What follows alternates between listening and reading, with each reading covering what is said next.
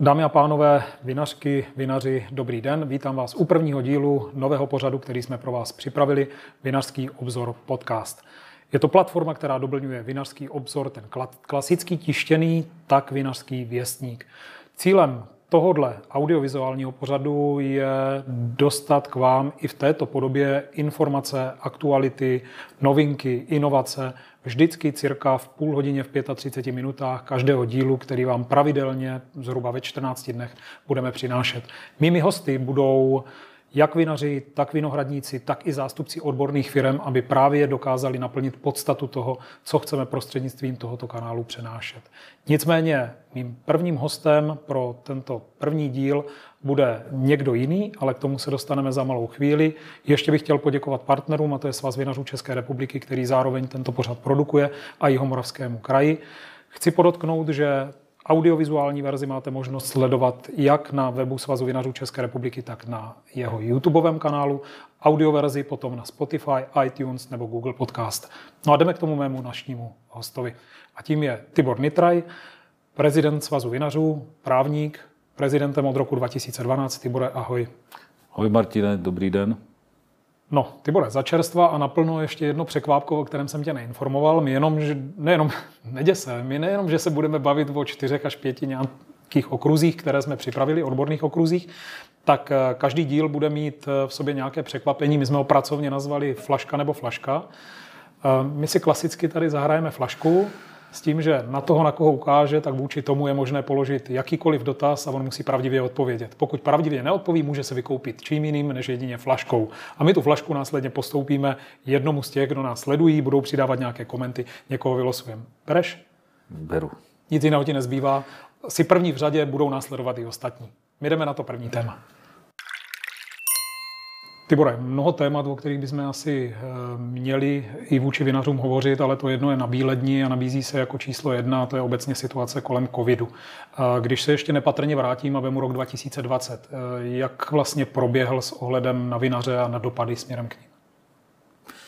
Byl to velmi komplikovaný rok samozřejmě nejenom pro nás, ale eh, ukázalo se, že po tom prvním jarním zděšení, kdy se jevilo podle průzkumu provedeném v červnu, že bude propad víc jak 30% tak eh, následně jsme se trošku zhojili v létě, kdy přijelo mnohem více turistů do naší, na naši Moravu a do českých, k českým vinařům. Eh, nicméně podzim opět byl chmurný, protože v období vinobraní a období období svatomartinském a tak dále, vánočním, tak eh, docházelo k velkým restrikcím, byl zakázaný pohyb, omezený pohyb a lidi trošku upravili své nákupní zvyklosti, takže eh, celoročná bilance, kterou jsme zjišťovali v únoru, ukazuje, že ten pokles byl 10 až 20 mm-hmm.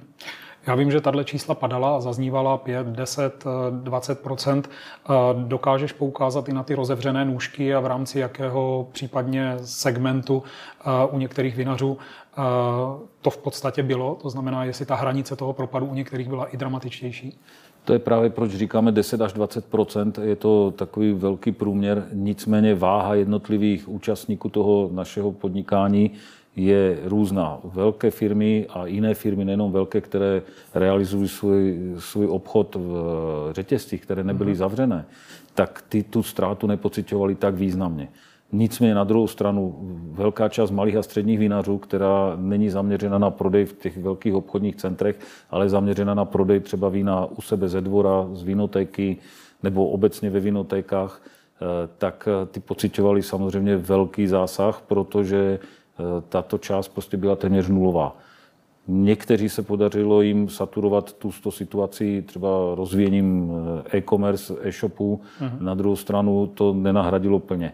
Takže jsou vinaři, kteří byli postiženi třeba 40-50% uh-huh. a jsou vinaři, kteří byli postiženi třeba jenom jednotkami procent, eh, třeba na obytě své uh-huh. vlastní turistiky. Já osobně bych si typl, že ten náběh do roku 2021 musí být ještě dramatičtější. Je tomu opravdu tak? Ukazují už to první čísla?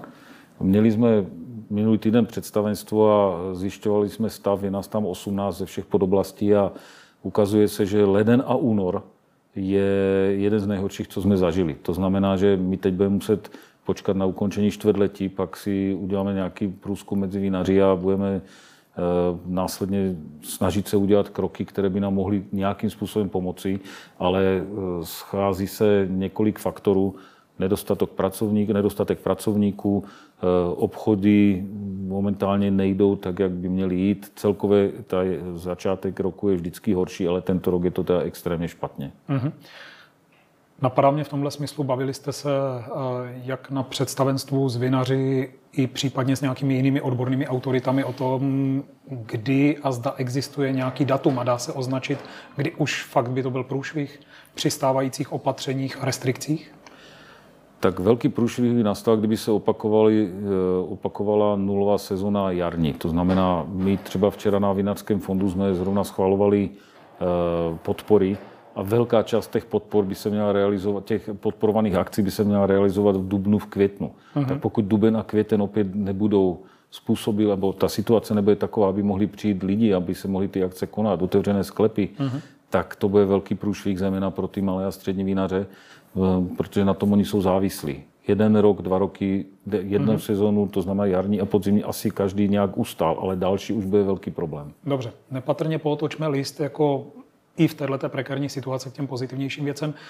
Existují pro vinaře teď nějaké podpory, případně, případně jaké? A teď mám na mysli jenom ve spojitosti s kompenzací tady té covidové doby.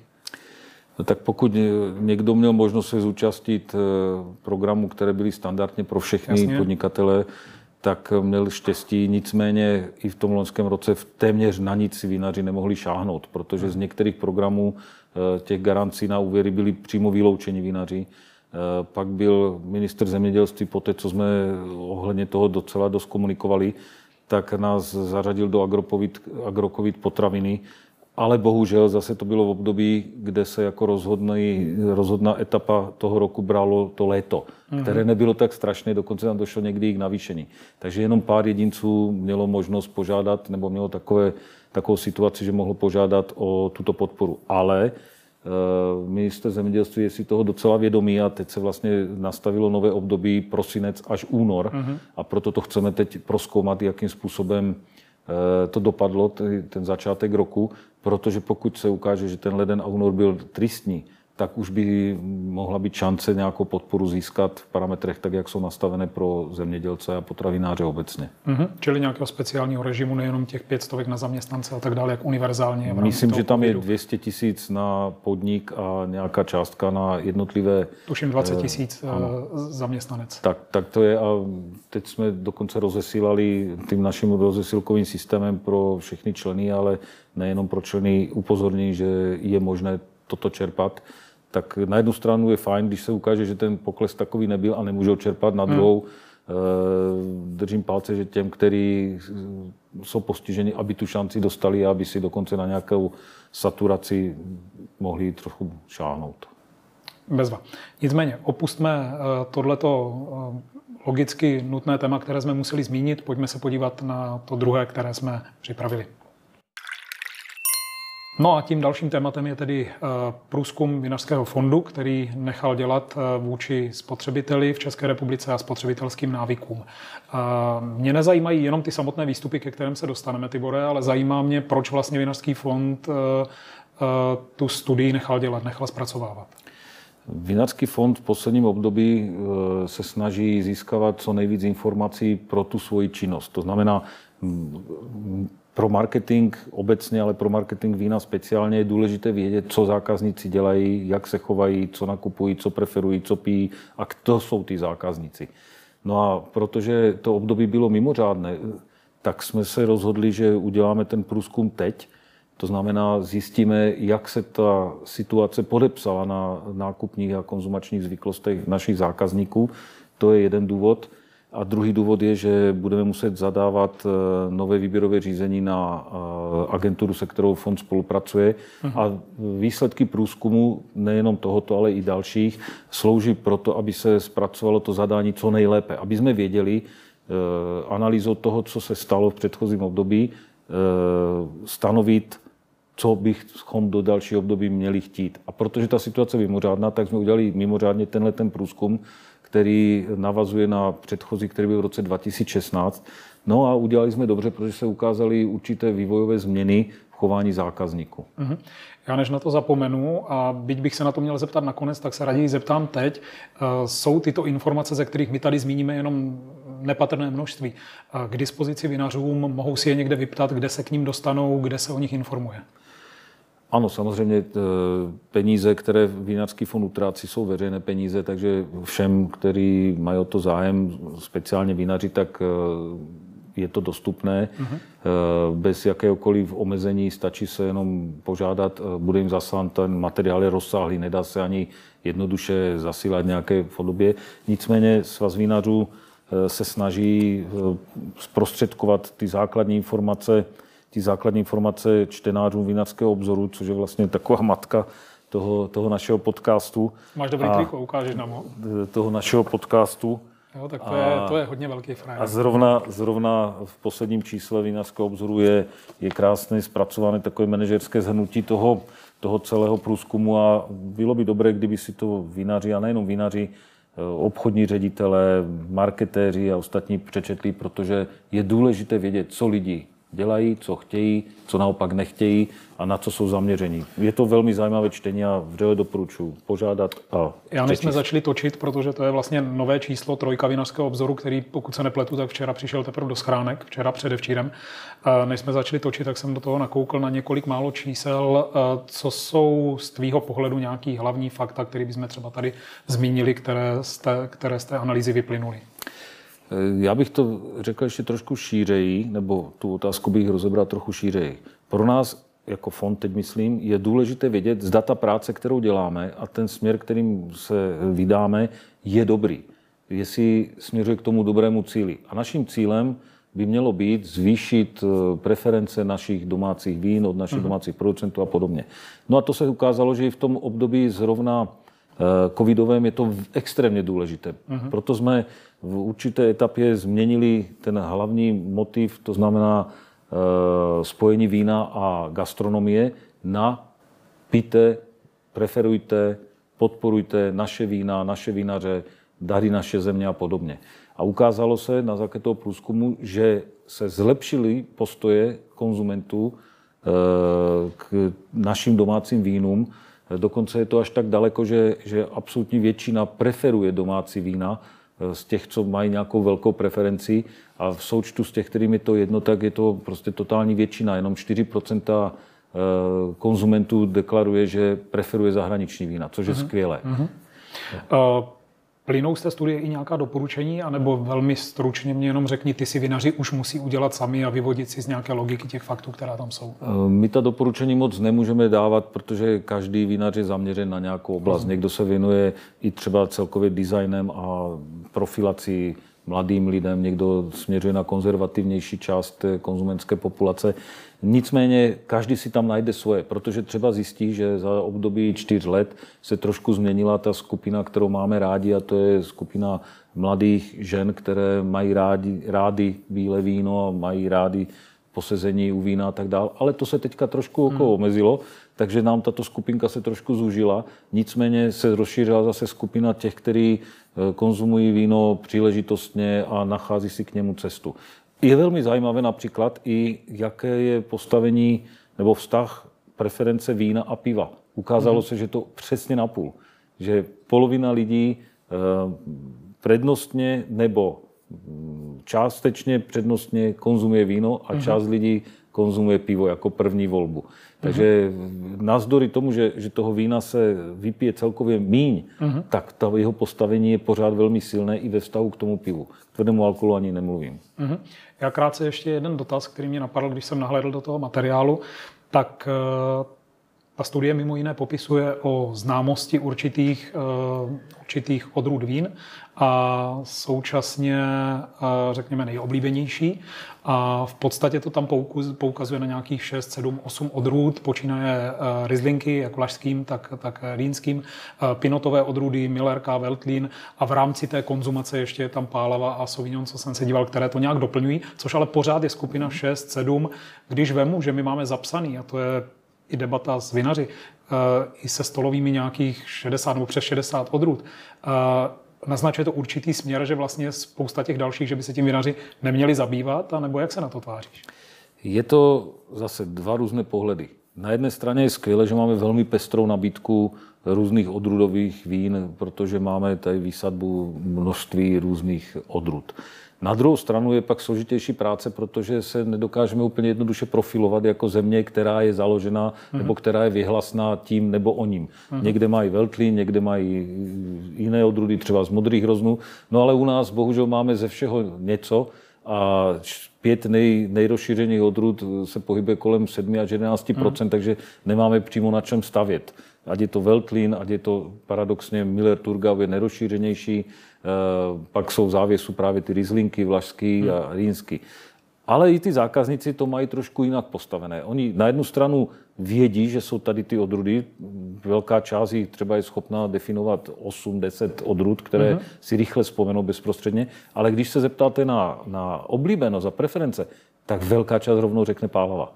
Uh-huh. Ačkoliv té pálavy není tak moc. Takže až pak následují ty rulandy, bílá, šedá, Eh, Sauvignon Chardonnay a tak dále. Takže je zase dobré se s tím popasovat nějak a říct si, co vlastně lidi chtějí. Dobře.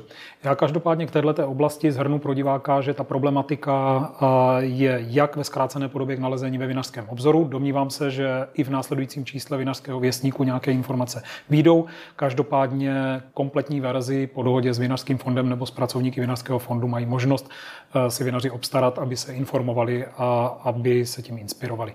My přejdeme na další téma a to, jsou, to je problematika mm, výsadeb a podpor. Co je tady nového, co se týče výsadeb? Opět proběhla zajímavá etapa a to je taková ta kauza eh, s novelou zákona o potravinách, kde se éterem tady prohnala velká bouře, smršť, urakán, eh, diskuzí ohledně limitů nebo kvot na potraviny v řetězcích. Mm-hmm. Musím říct, že trošku se to míjelo cílem, protože zrovna vína přímo se to nedotklo v tomto smyslu, dotklo se to, dotýkalo se to eh, jiných potravin. Naštěstí, říkám, vína se to nedotklo, protože každý z nás ví, že my jsme schopni saturovat trh tak v dobrém ročníku z 30% konzumace. Na druhou stranu je skvělé, pokud eh, se jakákoliv forma podpory pro vinaře najde.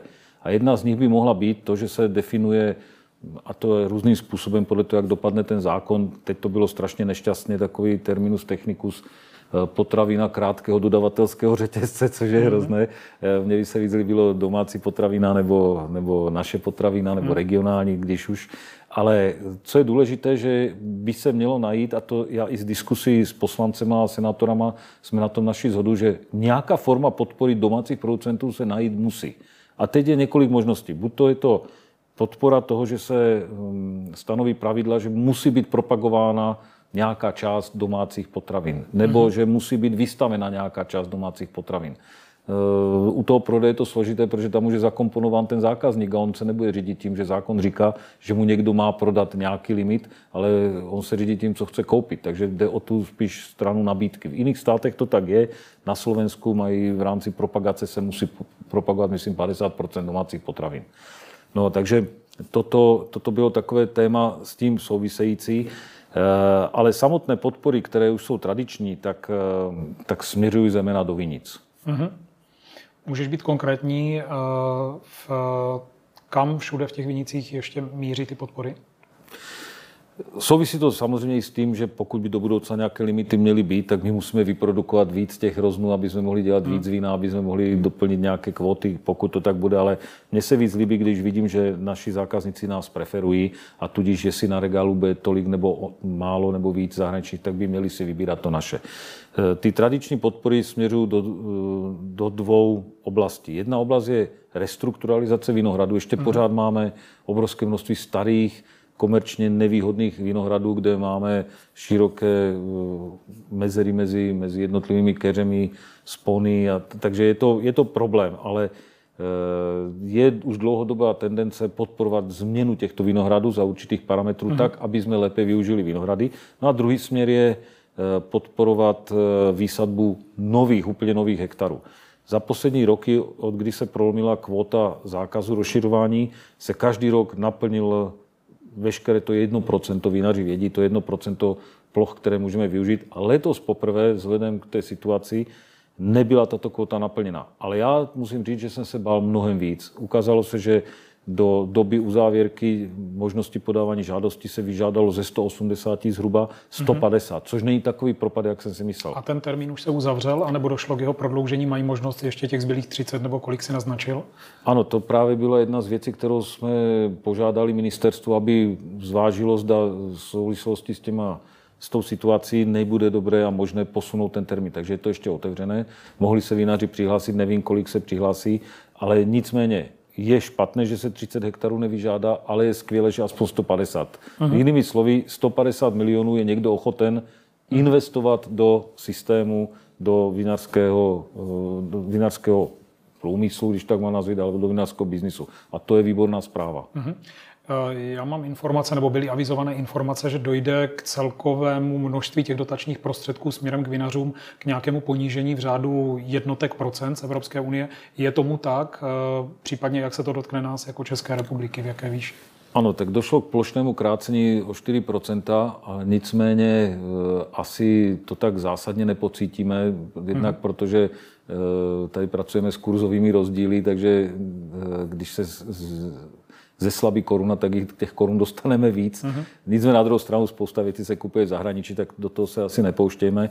Ale eh, i to období nám ukázalo, že třeba v rámci společné eh, podpory SOT, společné organizace trhu, kde 80% peněz směřovalo právě do restrukturalizace vinic a 20% do eh, vymezených investic, se ukázalo, že se nenaplní ta část restrukturizační, takže ve, velice rychle v kooperaci s ministerstvem jsme požádali, udělali jsme si takový malý průzkum, co by bylo dobré podpořit uh-huh. jako investiční předměty. Takže kromě tradičních eh, sudů na 600 litrů a eh, filtrů, tak ještě se tam dosad, snad dosadí nové dvě skupiny strojů, uh-huh. které by mohly pomoct jednak ve Vinohradu, jednak ve sklepě. Nechci to teď úplně přesně říkat, protože dokud to není jisté, tak nechci někomu zbuzovat nějaké očekávání ale vnímáme to, bohužel samozřejmě narážíme jako ve všem na to. Kdyby to bylo ve nějaké mé firmě, tak to nařídím a zítra to bude. Tady my musíme požádat ministerstvo, to je vstřícné, musí požádat Evropskou unii, zda to schválí a pak se nám to vrací. Takže se pohybujeme díky té situaci ne vždycky můžou rychle pracovat, někteří nechcou rychle mhm. pracovat, mm-hmm. takže se to odkládá. Zaplať pámu, že aspoň to ministerstvo je střícné a jde nám v této věci yep. docela jakoby na ruku, nebo nechci jít na ruku, ale podporuje nás. Takže dojde k této změně. A druhá část podpor byla do uh, rozšiřování těch vinohradů. Okay. Tibore, děkuji k tomu technickému tématu za poměrně podrobné informace a nadešel čas to, o čem jsem mluvil na začátku a to je naše výzva flaška nebo flaška zařazená do tohohle programu. Tak eh, si připraven, jdeme na to?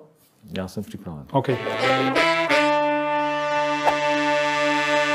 Tiborku, tak zopakujeme si pravidla. Flašku z někdy hrál, ne?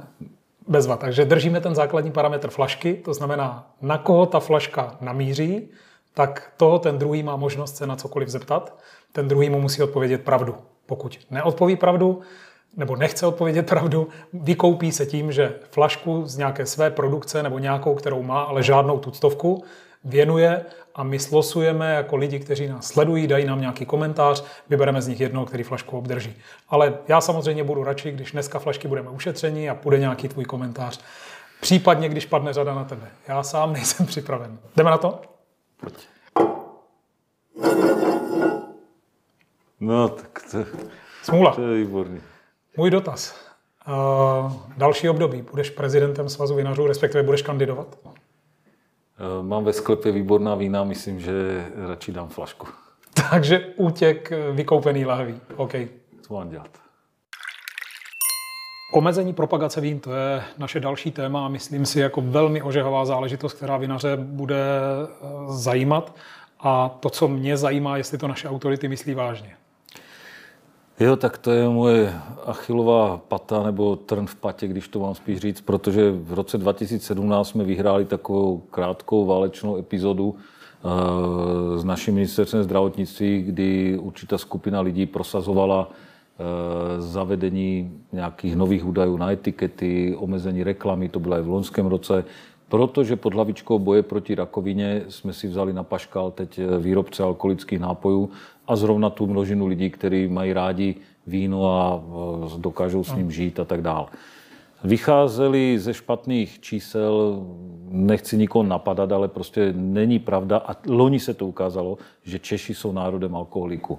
Číslo 14,4 litrů 100% alkoholu na osobu, kterou neustále někdo mm-hmm. omílel, omílal do, doslova, tak se ukázalo, že je jenom 9,2 litru a že jsme v normálním průměru a ještě, ještě navíc eh, prostě lidi umí žít. Někteří samozřejmě mají problém, ale to je otázka, jestli jsou to farmaka nebo nebo cukr, nebo sůl, nebo cokoliv jiného, co způsobuje následně nějaké problémy, ale ten alkohol prostě v nadměrné míře samozřejmě všeho dobrého je moc. A takhle to je. Ten pokles, který ty jsi zmínil, 14, 9 plus minus, tak je dáno, že se ukázala ta pravda v té covidové době, že nebyli cizinci, turistika a tak dále, nebo tak. jiné faktory. Přesně tak, protože nám neustále přičítali konzumaci zahraničních turistů. A když si vezmeme číslo, že jenom do Prahy došlo 11 milionů turistů za rok, a určitě si nějaký ten alkoholický nápoj dali. E, možná velká část si tam kvůli tomu cestovala, že měla skvělé, ale ne pivo a víno, když Jasně. to tak řeknu. No ale e, bohužel teď se ukázalo, že tato naše epizodka byla sice jakoby vyhraná, ale e, přeneslo se bojiště na půdu Evropské unie a tam je teď velká snaha opět bojovat proti rakovině s tezí, že každý alkohol je nebezpečný. A bohužel na základě toho se připravili, připravují předpisy, jejichž jedných z dopadů bylo by omezení propagace alkoholických nápojů, včetně vína, a zavedení informací pro běžné lidi, kteří asi nejsou gramotní nebo nejsou svéprávní, protože ty informace mají třeba říkat, eh, nepijte alkohol, protože není bezpečný, mm a pak třeba, že v alkoholickém nápoju jsou nějaké kalorie. Uh-huh. No a úplně největší věc je, že by tam měla být uvedeny ještě i nutriční, kromě nutričních hodnot, i složení toho nápoje, což, což u nás není asi tak velké téma jako u nějakých sladkých tyčinek nebo, nebo u něčeho jiného. Uh-huh. No já si to můžu dovolit říct, jako že platforma Evropské unie už vymyslela hodně volovin a přijde mi, že teď, pokud to postoupilo už na tu úroveň Evropské unie, tak je dost pravděpodobné, že se dopracujeme i k této volovině, tady tohohle toho omezení. Nicméně to je velmi těžké jako i pro vinaře ve smyslu nastavování nějaké kampaně nebo propagace, jak teď s tím pracovat, když si, dejme tomu, v horizontu rok, dva, tři, nastaví nějaký koncept a do toho jim hodí vidle potom tenhle ten zákaz. No, no. V jakým horizontu ty očekáváš, že by tahle věc mohla přijít i z hlediska faktografie nějakého legislativního procesu? Eh, tak my tady doufáme, že stejně naštvaní jako my budou vinaři ve Francii, v Itálii, ve Španělsku, kteří mají trošku silnější postavení než my vůči Evropské unii. Teď chci zdůraznit, že ten boj nevedeme teď proti už vůbec ne ministerstvu zemědělství, uh-huh. nebo nevím, jak bude ministerstvo zdravotnictví v nové volebním období, protože dojde k výměnám a teď má navíc práce jiné. Eh, takže kromě toho, že budou třeba zaplevelené etikety dalšími údaji, které podle mého názoru ani nejsou potřeba pro běžného uh-huh. normálně myslícího člověka a nemyslící si je stejně nepřečte, takže je to vlastně úplně zbytečné zahlcení etiket konkrétně pro eh, kde má být místo pro nějakou, já nevím, třeba něco estetického, něco hezkého, tak my k těm množstvím povinných údajů bychom ještě přidali dalších, a to nevím, jestli jeden o kalorické hodnotě, anebo ještě i ty nutriční, No a druhá věc je, že samozřejmě ruku v ruce s tím půjde omezení propagace. To znamená, hmm. nedokážu si představit, návrhy už byly různé, jako zákaz konání masových akcí, nesmí se v televizi ukazovat, že někdo pije víno. Mm-hmm. Jakékoliv zmínky o, alkoholick- o víně by měly být jenom v době mezi 22. a 5. hodinou mm-hmm. a tak dále, a tak dále. Takže to je věc, která by nám teď rozhodně přispěla k lámaní vazu, protože hmm. to ne, neříct o tom, přijďte se podívat na vinobraní do Mikulova nebo do Verského hradiště nebo do Znojma, no tak to asi nebude úplně příjemné. Hmm. Tak doufám, že snad špetka zdravého rozumu a lobistické tlaky těch eh, silných eh, vinařských zemí přispělo k tomu, že se nedopracujeme k nějakému sebevražednému stanovisku. Ty si tady narazil a velmi krátce ještě mě sděl, když tak k tématu etiket. Eh, zmínil si tady, že by se měly objevovat nové hodnoty, povinné hodnoty typu kalorie, energetické hodnoty a tak dál, ústup některých dalších. Napadá mě to šetření vinařského fondu nebo případně nějaké jiné pojednávalo i o tom, co spotřebitelé na té etiketě považují za důležité údaje a naopak, které by tam opomenuli, protože vinař, jestliže tam něco povinně bude muset dát, tak něco bude muset teďka vypustit z toho, co tam chtěl mít, k čemu to víno je třeba vhodné, jakou má chuť, Jasně. jak by ho měl spotřebitel konzumovat. Ano, tak eh, mnoho producentů na zadní části etikety tam má různé údaje vhodné k tomu jídlu, mm-hmm. vhodné tam tomu, vhodné podávat při takové teplotě, skladovat tam a tam. Takže různá sdělení zákazníkům se vysílají přes etiketu, protože to je věc, která toho člověka na první pohled zaujme. Mm-hmm. Takže myslím si, že to je, to je věc, kde určitě nejsme rádi, kdyby se nám tam do toho něco dopletlo a ještě se znižoval ten prostor pro ta sdělení. Eh, jsou tam prostory pro, pro různé, já nevím, úryvky z básní nebo, nebo něco prostě hezkého. Ale mm-hmm. šest, sedm dalších údajů, z nich čtyři budou minimálně nebo pět úplně zbytečných. Asi o soli je zbytečné mluvit, že tam je nula, nebo e, o bílkovinách nebo o jiných věcech, o tucích mluvit, mm-hmm. že tam je nula. Tak to sdělení je zbytečné. Možná ty kalorie ale zase, jak chcete učit kalorie na každou šarži zvlášť, budeme každou šarži nehávat proměřovat v čase, že tato lahev konkrétně má 148 nebo 1224 nebo něčeho podle toho, jak tam cukr je, kolik je tam alkoholu, kolik je tam kyselin, všechno má nějaké kalorie. Na rozdíl od výrobců standardovaného, standardizovaného výrobku, který 10 let může vyrábět stejný výrobek u stejných parametrů, my máme víno po každé jiné. Hmm tak já jenom doufám, že když už tam bude, tak tam bude aspoň nějaká jenom průměrná hodnota třeba jedného litru e, bílého vína standardního. Mm-hmm.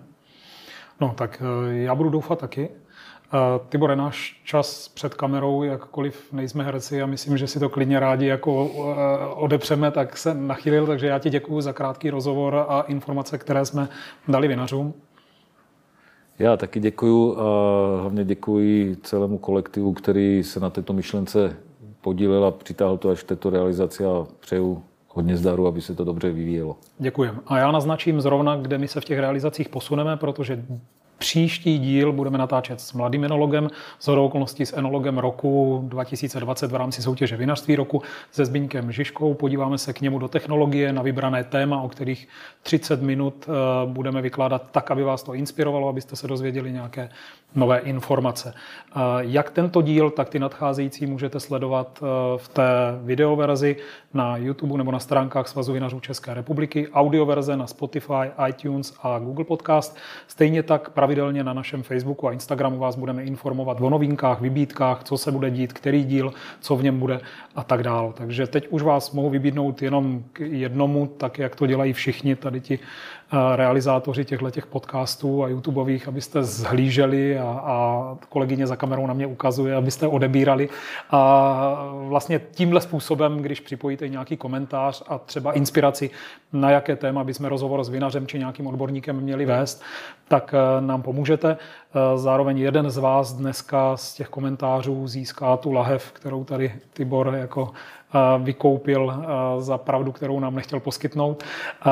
A to je asi zhruba tak z naší strany vše a já bych jenom podotkl, že ne naděje umírá poslední, ale chuť na naše česká moravská vína, takže mějte se dobře. Na zdraví. Na zdraví.